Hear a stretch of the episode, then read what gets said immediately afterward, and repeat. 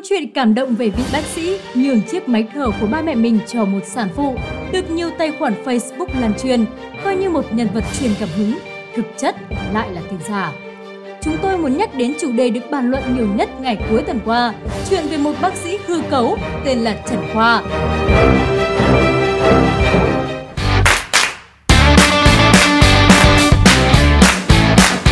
Bác sĩ Khoa là một cú lừa. Tối ngày 7 tháng 8, trên mạng xã hội xuất hiện nội dung chia sẻ của một người tên Trần Khoa, được cho là bác sĩ sản phụ khoa. Tài khoản Facebook tự xưng là bác sĩ này tung tin bản thân mình đã quyết định nhường đi chiếc máy thở của ba mẹ mình đang dùng cho một sản phụ đang cần. Người này sau đó đã kìm nỗi đau mất người thân, trực tiếp vào phòng mổ phẫu thuật thành công cho sản phụ sinh đôi này. Kèm với nội dung còn có hình ảnh hai bé song sinh, được cho là hai bé mà bác sĩ này vừa mổ bắt con cho sản phụ. Bài viết đã được lan truyền với tốc độ chóng mặt, hầu hết cộng đồng mạng đều bày tỏ sự xúc động và cảm phục trước hành động của bác sĩ Khoa, nhưng hóa ra tất cả chỉ là một cú lừa.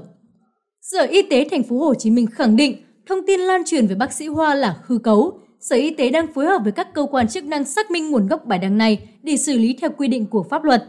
Trao đổi với báo chí, tiến sĩ bác sĩ chuyên khoa 2 Nguyễn Tri Thức, giám đốc bệnh viện Trợ Giấy, giám đốc điều hành bệnh viện hồi sức COVID-19, nhấn mạnh rằng không có bác sĩ nào tên Khoa và cũng không có sự việc mổ bắt con tại bệnh viện này. Qua giả soát, ở bệnh viện hồi sức COVID-19 tại thành phố Thủ Đức cũng không có trường hợp nào như thông tin phản ánh.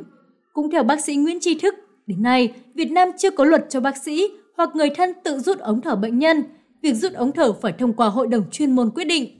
Ngoài ra, một số thông tin trên mạng cho rằng bác sĩ Trần Khoa đang làm việc tại Bệnh viện Quốc tế Hạnh Phúc, Bệnh viện Lê Văn Việt, thành phố Thủ Đức. Tuy nhiên, đại diện các bệnh viện này đều khẳng định trong danh sách bác sĩ chính thức tại các bệnh viện này không ai tên như vậy.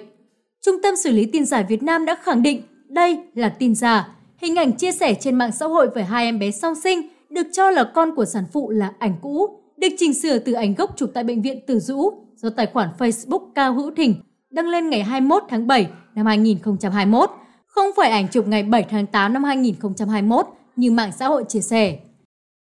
Sau khi biết các thông tin trên là giả, nhiều ý kiến bày tỏ sự bức xúc và đề nghị cơ quan công an cần vào cuộc xử lý thật nặng những hành vi đăng tin giả, thậm chí vi phạm quyền cá nhân để trục lợi trong lúc người dân đang mệt mỏi vì dịch bệnh. Theo đánh giá của Bộ Thông tin và Truyền thông, thời gian gần đây, tình trạng phát tán tin giả, tin sai sự thật về tình hình dịch bệnh và công tác phòng chống dịch COVID-19 có dấu hiệu gia tăng. Bộ đã đề nghị các bộ, tỉnh tăng cường giả quét, phát hiện kịp thời tin giả, tin sai sự thật về tình hình dịch bệnh và công tác phòng chống dịch tại bộ, ngành, địa phương. Khi phát hiện tin giả, tin sai sự thật, các địa phương cần chỉ đạo lực lượng công an, các lực lượng có liên quan kịp thời xác minh đối tượng phát tán tin giả, phối hợp với đơn vị chức năng của Bộ Thông tin và Truyền thông để thẩm định nguồn tin, công bố, cảnh báo tin giả, tin sai sự thật. Bên cạnh đó, các địa phương cần chủ động xử lý nghiêm các đối tượng phát tán thông tin vi phạm pháp luật trên địa bàn. Trường hợp không xác định được danh tính, nhân thân của đối tượng vi phạm, các địa phương phối hợp với Bộ Thông tin và Truyền thông, Bộ Công an để có biện pháp ngăn chặn nội dung vi phạm trên không gian mạng. Việc đưa tin giả không chỉ thể hiện sự thiếu trách nhiệm xã hội mà còn vi phạm quy định của pháp luật và là một trong những điều cấm tại Điều 8 Luật An ninh mạng và sẽ bị xử phạt vi phạm hành chính theo Nghị định số 15 năm 2020, Nghị định Chính phủ trong lĩnh vực bưu chính viễn thông.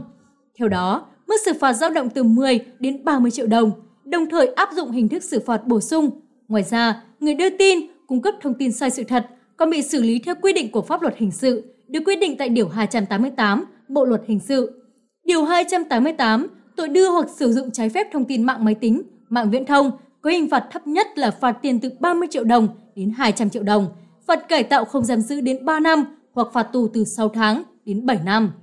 Ngoài ra, người phạm tội còn có thể bị phạt tiền từ 20 triệu đồng đến 200 triệu đồng, cấm đảm nhiệm chức vụ, cấm hành nghề hoặc làm công việc nhất định từ 1 năm đến 5 năm.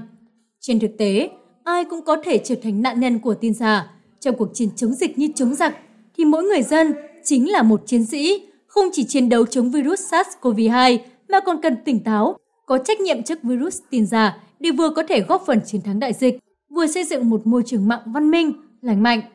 Cảm ơn quý vị đã quan tâm theo dõi. Xin kính chào và hẹn gặp lại!